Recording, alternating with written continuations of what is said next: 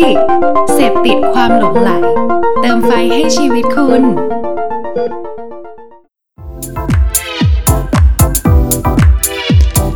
Level Up Podcast สวัสดีครับ นี่คือรายการ The Level Up Podcast นะครับ รายการที่ทำให้คุณเก่งขึ้น แม้นิดนึงก็ยังดีนะครับ กับผมทศพลเหลืองสุพรนะครับ เราจะยังคงอยู่กับทางคุณเมย์เหมือนเดิมนะครับ คุณเมย์ที่คุยเรื่อง AE กับเรานั่นแหละครับวันอ่าหลังจากที่เขาเล่าเรื่องของอา ทั้ง AE แล้วก็ระบบวงโคจรของ Customer Service นะครับพูดถึงในเรื่องของการที่มีอ่าทักษะในเรื่องของการเจรจาต่อรองนะครับ รู้เขารู้เรานะครับว่าในองค์กรควรจะต้องปรับตัวยังไง แล้วก็เมื่อไปอยู่หน้างาน การทำงานกับลูกค้า ต้องเตรียมพร้อมอะไรกันบ้างไปแล้วนะครับ เราจะมาคุยกันในส่วนของตอนที่2นะครับต่อเนื่องกันเลย เราจะคุยกันเรื่องของอนาคตกันบ้างครับไม่ต้องอนาคตที่ไหนไกลครับ เราคุยกันเรื่องของปีหน้าที่จะถึงเนี่ย ปี 2020-21เนี่ยที่จะถึงภาพรวมของการขายของในอนาคตเป็นยังไงในฐานะของเซลล์ที่ดูแลเอ้ยในฐานะคนที่ดูแลเรื่องของงานดิจิทัลเนาะแล้วก็ในขณะเดียวกันก็คือว่า ทักษะในเรื่องของการเจรจาต่อรองที่มีเนี่ย มันจะต้องถูกนำไปปรับใช้ยังไงต่อบ้าง เพราะว่าอันนี้เป็นเรื่องเขาพูดถึงกันทั่วโลกนะครับ ว่าทักษะนี้จำเป็นมาก ๆในปีหน้านะครับ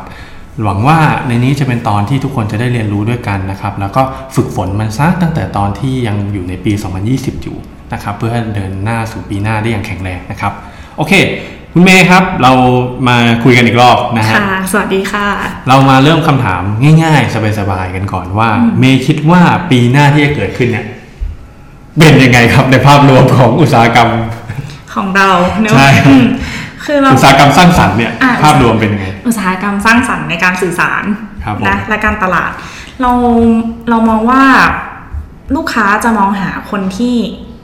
ช่วยได้ในหลาย ๆ เรื่องอืมในที่ที่เดียวอือืมมันจะไม่ใช่ว่า อ่า อยากได้เสื้อหนึ่งตัวกระดุมเนี่ยไปซื้อกับอีกคน แต่อยากให้คนเนี้ยมีทุกอย่างเบ็ดเสร็จ ทำ complete ชุดออกมาได้เลย คล้าย ๆ ว่ากันว่าเดินเข้าไปในร้านรองเท้าแล้วก็อยากได้หมวกด้วยอย่างเงี้ยใช่อืมอยากได้แบบนั้นแหละอือืมมอยาก one stop service อืมอยากได้มาแบบออกมาเสร็จปุ๊บฉันสวยเลยอะไรอย่างเงี้ยอืมอย่างนั้นแหละอืมเรามองว่าลูกค้าจะมีมองตรงนี้มากขึ้นโดยที่ได้ตรงนั้นมาอืมต้องเป็นคอร์สที่ efficiency ว่าง่ายคือว่าราคาเหมาะสมสเหตุสมผลอ่าสมเหตุสมผลอ่าในความคิดของเขาอ่าใช่แต่ในความคิดของเราก็คือถูก จังเลย ไม่ไม่เราก็ต้องรับได้ด้วยสิอ่าโอเคอืมอย่างนั้นคือคือคือมันเป็นเรื่องของการปรับตัวว่าตอนเนี้ยคอสของสิ่งนี้มันมันอยู่ที่เรทประมาณนี้แหละอืมใช่อ่าในฐานะใช่คนทำงานก็ต้องเรียนรู้ที่จะปรับตัว ใช่ค่ะอ่าอืมโอเคพูดถึงเมื่อกี้เพิ่งพูดจบเลย คนทำงานต้องปรับตัวเมย์คิดว่าในฐานะคนทำงานเนี่ย อะไรคือสิ่งที่ต้องปรับตัว แล้วก็ให้ความสำคัญมาก ๆ ในปีหน้าครับอืมเอาตามมุมมองก่อนอืม ตามมุมมองเลยเนี่ย เราคิดว่ามันคือการมี multiple skill มันคืออะไรครับ มันคือการที่สมมุติว่าคุณเป็น client service คุณอืมต่อรองได้อืมประสานงานลูกค้าได้อืมแต่คุณทำอย่างอื่นไม่ได้เลยอืมอะไรอย่างเงี้ยมันอาจจะไม่ตอบโจทย์แล้วนะอืมทางองค์กรกับอินดัสทรี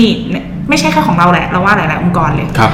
มันคือสิ่งที่เหมือนแบบอะสมมุติว่า คนเนี้ยมี plus หรือ benefit อะไร ตัวเราอะมีอะไรอืมให้องค์กร อืมอันเนี้ยแหละเรามองว่าคนทำงานก็คืออาจจะต้องเพิ่ม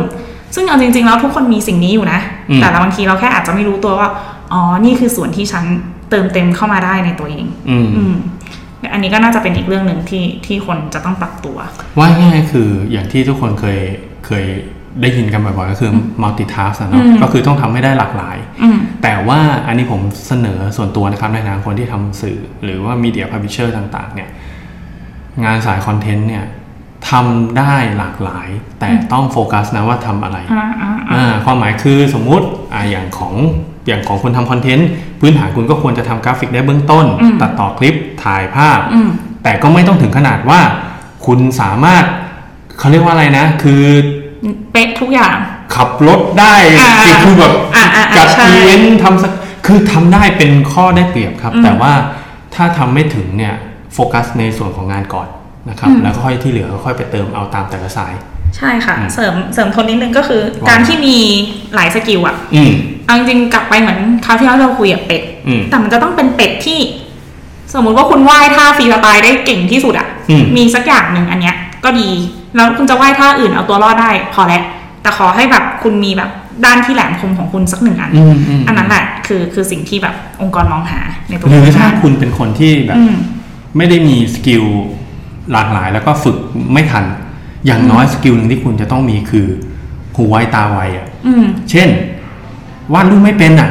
แต่ฉันเจอคนนี้มีงานลายเส้นที่น่าสนใจ แล้ว taste เนี่ยน่าจะเหมาะกับงานเราอืมอ่า ผมว่าเรื่องพวกนี้อ่าก็น่าจะเป็นเรื่องที่ที่ควรจะมีไว้ ใช่ใช่อืมก็ก็มีส่วนค่ะครับผมโอเคเรามาคุย part ที่ต่อเนื่องจากเทปที่แล้วนิดหนึ่งนะครับ เรื่องของ negotiation อืมทักษะในการต่อรองเนี่ยค่ะ มันถูกบัญญัติไว้ว่าเป็นทักษะหนึ่งที่จำเป็นในปีหน้าอืมมากๆ เมย์มีความเห็นกับเรื่องนี้ไง จริง ๆ แล้วเราว่ามันมันเป็นความจำเป็นของทุกตำแหน่งงานเลยนะ ไม่ใช่แค่ในดีนะอืมอืมอืมเออเราว่ามันมันคือการต่อรองเจรจาเนี่ย ถ้าถ้ามองภาพรวมแล้วว่าสถานการณ์แวดล้อมของเราทุกอย่างอะ่ะมันคือการสร้าง emotional impact อืมหรือสร้างทำความรู้สึกความรู้สึกทางอารมณ์ความเครียด ความเศร้า ความเหนื่อยความทุกอย่างอะ่ะ การที่มีการต่อรองครับ มันก็คือการที่ compromise หรือการ balanceอืมให้มันแบบอืมอืมทุกอย่างมันยังอยู่ในสิ่งที่อยู่ในจุดที่เดินต่อไปได้ครับอะอันเนี้ยแหละเราว่ามันมันมันสำคัญกับทุกๆคนอยู่แล้วในเรื่องอืม negotiation skill ครับก็มองว่าก็จริงนะอืมอืมแล้วคิดว่าในฐานะคนที่ใช้ทักษะนี้บ่อยๆเนี่ยอืม skill เนี้ยมันควร จะต้องเปลี่ยนไปในทางไหนบ้างไหมครับ หมายถึงว่าเราควรที่นอกจากจะเข้าอกเข้าใจหรือต่อรองอืมได้แล้วเนี่ย เราอาจจะต้องแบบเพิ่ม skill อื่นไหม เช่น ต้องต้องทำลงมือทำให้ได้ไวขึ้นหรืออะไรแบบนั้นไหมอืมคือจริง ๆ แล้วเราว่าสิ่งที่จะเปลี่ยนไป หรือว่าเพิ่มมากขึ้นแล้วกันอืมมันไม่ได้เปลี่ยนหรอกเราว่ามันคือของเก่าก็ต้องมีแต่ต้องมีเพิ่มเออคือเรามองว่าการต่อรองเจรจา มันไม่ใช่แค่การ balance เชิงความต้องการของสองฝั่งแหละ แต่มันจะต้องคือบางครั้งการต่อรองเจรจาของเราอะมันจะถูกปรับเปลี่ยนไปเป็นการแง่มุมในเรื่องของการให้คำปรึกษา อ่า เออ นี่น่าสนใจก็คืออ ม next ของ negotiation คือ ใช่ consult ใช่ อ๋อออืม เพราะจริงๆ พอเราต่อรองไปแล้ว ครับ อะเขาอยู่ในมูทที่ทุกคนอะเวลาคนนี้มาแล้วมีปัญหา เราต่อรองแล้วว่าอืมปัญหากลองสิ่งที่มันไม่ใช่ปัญหาจริงๆออกไปแล้วอืม แล้วทำยังไงต่อล่ะคะ ให้ปัญหาตรงนั้นนะมันหายไปอืมมันจะต้องมีเราว่ามันคือส่วนเสริมที่อืมจะทำให้ negotiation complete อืมได้คือให้คำปรึกษาสิว่าทำยังไงอืมอืมให้มันไปต่อออืมอืมเฮ้ยเรื่องนี้น่าสนใจขอขยายต่อ คือในในความเป็นในความเป็นจริงแล้วเนี่ย มันคือเรื่องว่าเอ่อ negotiation มันคือการต่อรองในกรณีว่าปรับให้ความเข้าใจเข้ากันก่อ่าอนใช่เนาะบางบางคนอาจจะมาด้วยอารมณ์ บางคนอาจจะมาด้วยความแบบ ครีเอทีฟมากอืมๆบางคนอาจจะมาด้วยความคาดหวังบางอย่างอืมแต่เมื่อความการต่อรองเพื่อให้ว่ามันเท่ากันได้ปั๊บเนี่ยคำแนะนำหรือการหาจุดร่วมเนี่ยสำคัญใช่อืมดังนั้นเราคิดว่าเป็นเป็น skill ที่ดีอืมทีนี้พูดถึงภาพรวมของของอุตสาหกรรมนี้กันบ้างครับอืมคิดว่ามันจะปรับไปในทางไหน ความหมายก็คือว่าเมื่อกี้ในช่วงต้นคือเมย์พูดไปแล้วว่าลูกค้าจะต้องการ one stop อืม service มากขึ้น ฝั่งลูกค้าเรารู้แล้วอืมในฝั่งของของของ production หรือว่าอืมเอเจนซี่หรือว่า ฝั่งคอนเทนต์เม k เกอร์ต่างๆเนี่ย content creator อะไรก็แล้วแต่เนี่ยเราเราเราควรปรับตัวไงครับอืมอืมจริง ๆ แล้วเรามองว่ามันเป็นการปรับตัวในเรื่องของเชิง แนวกว้างอะอืมอะอธิบายเพิ่มเติมคือ แนวกว้างมันคือเหมือน สมมติว่าคุณเป็น content creator ครับ แต่ว่าปกติลูกค้าก็บีบมาอยากได้ key message แบบนี้นะคะอืมอืมอืมภาพมีproduct ลูกค้าแบบนี้นะคะอืมถ่ายคู่กับตัวคุณอะไรเงี้ยอืมอะอืมมี guideline key message มาให้ครับ ถ้ามาตรฐานที่ทุกคนจะออกไปก็คือมีภาพถือ product แล้วก็มีแคปชั่นว่ารู้สึกยังไงกับสินค้านี้อืมไปซื้อได้ที่อืมแต่คุณลองต้องแบบอีโวตัวเองอะปรับตัวเองขึ้นมาไม่ใช่แค่ content creator เบื้องต้นอืมแต่คุณต้องใส่ creativity ความคิดสร้างสรรค์ลงไปในการทำ content อืมเพราะว่าการขายของแบบเดิมเรื่อยๆ หรือทำในลักษณะแบบเดิม มันอาจจะไม่ได้ทำให้คุณมีข้อเด่นแล้วไงอืมในอนาคต อันเนี้ยเรามองว่าเนี่ยแหละ คือสิ่งที่อืมจะต้องปรับตัวในอุตสาหกรรมมากขึ้น คือถ้าโดยทั่วๆไปทุกคนก็จะมองว่าเฮ้ยอยากได้ของครับ input เท่ากับ output จ่ายเงินเท่านี้ได้ของเท่านี้อืมแต่เรามีอะไรที่เป็น advance แล้วเป็นอืมยูนิคสร้างความสัมพันธ์อืมสร้างความจูงใจให้เขาอะซื้อแล้วกลับมาซื้ออีกอืมอย่างเงี้ยแหละ อันเนี้ยเนี่ยคือสิ่งที่น่าจะต้องมีเพิ่มเติมครับเข้ามาอย่างเงี้ยค่ะ อืมอันนี้ขอเสริมเพราะว่าสนใจมากเรื่องนี้ เพราะว่าเอาจริง ๆ ก็คือเราต้องยอมรับเรื่องหนึ่งนะครับ ว่าประเทศไทยเราเนี่ยเป็นประเทศ copy and paste อืมที่โด่งดังมากอ่าความหมายคือว่าเมื่อใครทำสิ่งหนึ่งฉันก็ทำสิ่งนั้นด้วยอ่านนะครับอ่าว่ากันตามความจริงนะครับ พวก hashtag challenge ต่าง ๆ เนี่ยตัวดีเลยโอเคโอเคทีนี้ทีนี้ทีนี้อยากชวนคุยต่อ เพราะว่าสนใจว่าเมื่อเราเริ่มทำสิ่งหนึ่งอืมมันเริ่มได้รับการยอมรับประมาณหนึงแล้วในฐานะครีเอเตอร์เนาะอืม เราควรจะทำยังไงต่อกับมันดี ระหว่างการที่ขยายฐานให้มันกว้างขึ้น กับการเอ่อเขาเรียกว่าอะไรนะทำซ้ำอย่างนั้นต่อไปเรื่อยๆ เพื่อเป็นการย้ำแบรนด์อืมอืมโอเค ขยายฐานออกไปให้มากขึ้นข้อดีคือ เราก็จะได้เทสกลุ่มคนได้มากขึ้น อืมอันนี้เราว่ามันมันเป็นข้อดีสำหรับคนที่เพิ่งเริ่ม ที่ยังไม่มั่นใจในตัวเองว่าอ๋อ เฮ้ย เราทำได้หลายอย่างมากเลย อืม อืม งั้นเราลองทำกับคนกลุ่มกลุ่มเนี้ยเราก็ได้คนเพิ่มมาเรื่อยอืมๆแต่บางคนเขาก็มาแล้วไปมาแล้วไปอืมเหมาะกับการที่ว่าถ้าเราทำอะไร จริง ๆ เวลาเราขยายมุมกว้าง เราจะยังมี core idea ของเราอะครับที่มันเป็น signature ลายเซ็นของเราแฝงอยู่อยู่แล้วอืมอืมอืมถ้าเราดูแล้วว่าไม่ว่าเราจะขยายไปทางไหน มันจะมีคนกลุ่มเนี้ยอืมอยู่กับเราตลอดเวลาอืมแล้วเราค่อยขยับไปเป็นอีกแบบหนึ่งก็คือทำซ้ำ ในสิ่งที่หาเจอแล้วอันนั้นน่าจะน่าจะตอบโจทย์กับการที่ stage เริ่มต้นแล้วกันแนวกว้างอืมแต่ว่าถ้าเกิดเป็นแนวที่แนวตรง แนวแนวสูงขึ้นหรือแนวที่แบบจะวิ่งไปทางเป็นเส้นตรงเนี่ย มองว่ามันเป็นคือการที่เรารู้และ define ได้ชัดเจนว่าเราต้องการอะไรอย่างชัดคเจรับนอืมอืมอืมเป็นความเห็นที่ดีนะครับ แล้วก็คิดว่าเหมาะมากกับหลายคนที่ฟังอยู่อืมทีนี้ขอพูดถึงเรื่องของเจาะโฟ กัสลงมาที่ตำแหน่งงานกันบ้างอืมนะครับ เราจะพูดในสิ่งที่เมย์รู้อืมนะครับก็คือในเรื่องของ client service ในวงในวงจรเนี้ยนะครับ หรือว่า customer service เนี่ยเอ่อเมย์พูดแล้วว่าลูกค้าอยากได้ one stop service อืมแต่ในแง่ของคนทำงานเนี่ย เราเชื่อว่าเราไม่สามารถ one stop service ให้กับเขาได้อืมโดยเฉพาะ AE ซึ่งพื้นฐานเนี่ย skill คือไม่ได้ไม่ไม่ Skill ไม่ได้ manage เออมันเป็นอืมสกิล management น่ะอืมแล้วแบบ วันวันหนึ่งเราดูแลลูกค้าตั้งกี่รายอืมอะไรเงี้ยเราเราควรจะรับมือความต้องการทุก ๆ อย่างของลูกค้ายังไงดีครับ อย่างเช่นเอ่อเราอาจจะต้องมีครีเอทีฟนั่งประกบตลอดเวลาไหมจากเดิมทีที่ครีเอทีฟกับ art di เขามักจะอยู่คู่กันอ่าใช่มันใช่ควรจะต้องมี AE เป็นร่วมเป็นสามเหลี่ยมทองคำอย่างนี้ไหมหรือยังไงดีเอ่ยอืมคือจริง ๆ แล้วเราว่า AE ปรับตัวยังไงในเรื่องของโจทย์ one stop service แบบเนี้ยอืมข้อแรกเลยอะ AE จะต้อง อย่างที่เราบอกไปแล้วคือเทปที่แล้วคือเข้าใจทุกคนอยู่แล้วอืมแล้วพอตอนที่คุณเข้าใจคุณต้องรู้อยู่แล้วว่าคุณทำคนอื่นเขาทำงานเนี้ยมาอย่างไง อืม อืม ข้อเนี้ยแหละ คือการที่จะทำให้รู้ได้ว่าเป็นการจัดการทีมที่ดีมากขึ้นอืมแล้วพอเรารู้เราเข้าใจโดยสรุปแล้วเอามาใช้คือ ถ้าคนเนี้ย มันจะต้องรวบรัดตัดตอนอะอืมฉันข้ามใครได้ อืมเพื่อแยกร่างคนที่เป็น functional บางอย่างอืม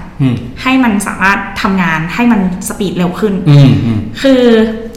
มันก็จะทำให้การตอบโจทย์ one stop service อะครับอาจจะเร็วได้ได้มากขึ้น อ๋ออืมอืมอืมอืมใช่ ข้อที่สองก็คือเรื่องของการที่หาความรู้เพิ่มเติมที่เราคุยคุยกันเยอะๆ ที่เป็นพวกแบบ skill เสริมเพิ่มเติม ครับ อย่างสายเราอะจะเจอเด็กที่จบนิเทศกันซะเยอะอ่าวิชาพื้นฐานจะมีตั้งแต่ถ่ายภาพอ่าอ่า ทำ Photoshop เบื้องต้นครับผมตัดต่อหนังได้ด้วยบางคนอ่าอ่าอะไรเงี้ยเล็กๆน้อยๆที่อาจจะสามารถเอามาโดยที่ไม่ต้อง แบบเอาเอาโจทย์ลูกค้ามาแล้วทำเองได้ โดยที่ไม่ต้องส่งต่อไปให้ทีม process เพื่อเอาเขาไปทำงานส่วนเสริมที่ลูกค้าต้องการได้มากขึ้นครับเช่น ขอปรับสีแดงลงหน่อยห้าเปอร์เซ็นต์อ่าอะ minor task มากๆอย่างเงี้ยถ้าคุณทำด้วยได้ก็อะทำไปสีเพิ่มไปอืม ส่วนสุดท้ายที่ AE ต้องปรับตัวเลยคือ ไม่ว่าคุณจะเป็นเลเวลไหนอะอืมในตำแหน่ง Client Service อืม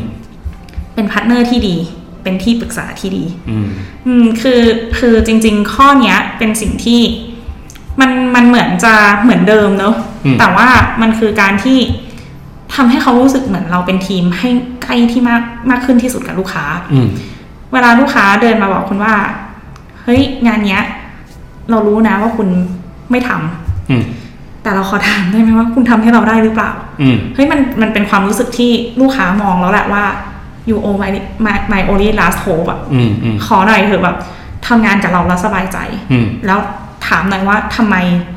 ทำไมนะทำไมฉันถึงทำอะไรต่อไม่ได้อืมอืมแล้วว่า AE อาจจะต้องมีการเล่นแร่แปรธาตุได้มากขึ้นอืมเราทำไม่ได้ แล้วใครทำได้เหมือนที่พูดไปเทปก่อนเหมือนกัน อืมอืม ก็เป็นเรื่องของการปรับตัวนอกจากจะทำให้กว้างขึ้นแล้วอืมยังต้องทำให้ลึกขึ้นด้วย ใช่เนาะก็คือหมายถึงว่าเราต้องเข้าใจลูกค้าให้มากขึ้นอืมนะครับโอเค เรารู้แล้วส่วนของลูกค้า เอ้ย เรารู้แล้วส่วนของ AE Creator ลูกค้าบ้าง ความเข้าใจไหนที่ลูกค้าควรจะต้องมีในอนาคต เพราะเราเข้าใจว่าแฟนคลับของ The Level Podcast เนี่ยน่าจะไม่ได้มีแค่เฉพาะของนักการตลาด หรือว่าอืม Creator Content อย่างเดียว บางทีอาจจะเป็นเจ้าของแบรนด์บางคนมานั่งฟังอยู่เนี่ยอืมเอ่อลูกค้าแต่ละท่านควรจะมีความรู้เรื่องไหนเพิ่มบ้างครับในปีหน้า จริง ๆ แล้วเราว่าหลาย ๆ องค์กรทำอยู่ก็คือ build ทีมตัวเองอืมอืมคือบางราองคาค์กรเรานั่นเองแง่ก็บางองค์กรก็จะมี in-house agency ครับผมซึ่งซึ่งเราว่า อันนี้ก็เป็นหลาย ๆ เจ้าที่ทำขึ้นมาแล้วแหละอืมถามว่าเขามีความเข้าใจในเอเจนซี่มากขึ้นหรือเปล่า ก็มีนะอืมเรามองว่าพี่ ๆ หลายคนในวงการเราแล้วกัน ก็ได้มูฟไปอยู่ฝั่งลูกค้าเรียบร้อยแล้วเอเราอได้เปลี่ยนไปคนอีกคนหนึ่งแล้วอ่าซึ่งซึ่งถามว่าลูกค้าต้องมีความเข้าใจอะไรในอินดัสทรีเรามากขึ้นคือ อืม เราว่ามันคือการสื่อสารเหมือนเดิมแหละ อืม ในการที่พอเรามีการปรับตัวครับ บางอย่างลูกค้าก็จะยังไม่รู้อืมอืมเราอยากอาจจะแบบให้เขาเปิดใจรับฟังเรามากกว่า น่าจะเป็นในแง่มุมตรงนี้ว่า ความเข้าใจเดี๋ยวเราสร้างด้วยกันอืมเพราะว่าทุกการเปลี่ยนแปลงมันต้องค่อยๆอืมอืมอืมอืมครับผมก็ประมาณนี้นะครับอืมเรื่องหลักๆก็คือว่าเรากำลังคุยกันในเรื่องว่า ปีหน้าเนี่ยที่จะเกิดขึ้นเนี่ยมันมีเรื่องอะไรที่ต้องรู้กันบ้าง เราคุยกัน 3 ขาเนอะเราคุยกันเรื่องของฝั่งของลูกค้าอืมฝั่งของครีเอเตอร์แล้วก็ฝั่งของทางmarketer อืมต่างๆนะครับเอ่อหลักๆสิ่งที่ทาง Recap นะครับหลักๆทางสิ่งที่ทางลูกค้าจะต้องทราบในปีหน้าก็คือว่าเอ่อโกงคุณคืออะไรอืมนะครับ budget ในมือคุณมีเท่าไหร่อืมนะครับ แล้วก็เอ่อบางต้องต้องพูดว่าตอนนี้มันเป็นยุคสมัยแห่งเทคโนโลยีนะ คุณไม่น่าจะรู้จักเทคโนโลยีทั้งหมด หรือบางทีคุณอาจจะรู้มากกว่าก็ได้อืมผมว่าการพูดคุยเป็นเรื่องสำคัญอืมนะครับ negotiation นี่แหละคือการต่อรองอะไรอย่างเงี้ยคือการพูดคุยการหาจุดร่วมบางอย่างนะครับ อันนี้คือสิ่งที่ทุก ๆทที่อยากได้จากลูกค้านะครับ รวมไปถึงตัวลูกค้าอีกทีหนึ่งด้วยอืมความหมายใช่คือว่าเราเราเมื่อกี้เราพูดคำว่าลูกค้านี่คือ as a brand เนาะอืมแต่ว่าลูกค้าจริง ๆ คือ customer จริงๆอือะมเขา consumer จริงๆอะเขาก็อยากได้สิ่งนี้จากแบรนด์เหมือนกัน ในขณะเดียวกันของทางของฝั่ง creator ก็คือว่าใดๆก็ตามที่คุณ success ในปีนี้นะครับปีหน้าคุณต้องคิดใหม่ละเพราะว่าเราค่ะก็ว่ากันตามความจริงก็คือประเทศเราเนี่ยเป็นประเทศ copy and paste นะครับอืมรีบหาลายเซ็นตัวเองให้ไวอืมแล้วก็ test group ไม่ใช่เรื่องปัญหาใช่นะครับไม่ไม่ใช่เรื่องไม่ใช่เรื่องเลวร้ายนะอืมอืมการยึดมั่นถือมั่นอาจจะไม่ใช่คำตอบสักทีเดียวใช่ค่ะเพียงแต่ว่าต้อง test อย่างมีความหมายอะถูกไม่ใช่ว่าอยู่ดีๆ คุณก็เปลี่ยนไปทำ content แบบนั้นแบบนี้แล้วก็มั่วไปหมด คำว่าเสียแบรนด์ยังมีอยู่จริงอ่านะคยังมีอยู่ค่ะแต่ในฝั่งของทาง marketer หรือทางฝั่งของของ AE เนี่ยเรารู้สึกว่าskill ของคุณควรจะต้องพัฒนาไปในส่วนของ production มากขึ้นอืมเราใช้คำนี้ได้ไหมอืมก็ไม่ถูกสักทีเดียวเราว่ามันเป็นเรื่องของการที่ ไม่ใช่แค่ production นะ เราว่ามันเป็นการเข้าใจภาพเข้าใจภาพ ecosystem ให้มากขึ้นมากกว่าอืมมันคือเป็น skill ตอบโจทย์แล้วกันอืมเนาะมันก็คือการตอบโจทย์สถานการณ์ต่าง ๆ ให้มากขึ้นใช่ค่ะเรียกได้ว่า คล้ายๆเหมือนเป็นพนักงานดับเพลิงนะใช่คุณก็ต้องเข้าไปดับเพลิงให้ได้ทุกตึกนะครับโอเค ก็เบื้องต้นก็ประมาณนี้นะครับ ก็ขอบคุณทุกคนที่มาฟังกันนะครับ เป็นสองเทปแล้วที่เราอยู่กับคุณเมย์นะครับ ชอบอะไรไม่ชอบอะไรก็สามารถคอมเมนต์แล้วก็มาแชร์ลิงก์ร่วมกันได้นะครับ อย่าลืมนะครับ ไม่ว่าจะอยู่ในยุคสมัยไหนนะครับ สิ่งหนึ่งที่สำคัญที่สุดก็คือ ความเข้าอกเข้าใจและความไม่หยุดเรียนรู้นะครับ วันนี้เดี๋ยว Level Up Podcast ขอลาทุกคนไปก่อน สวัสดีครับ สวัสดีค่ะ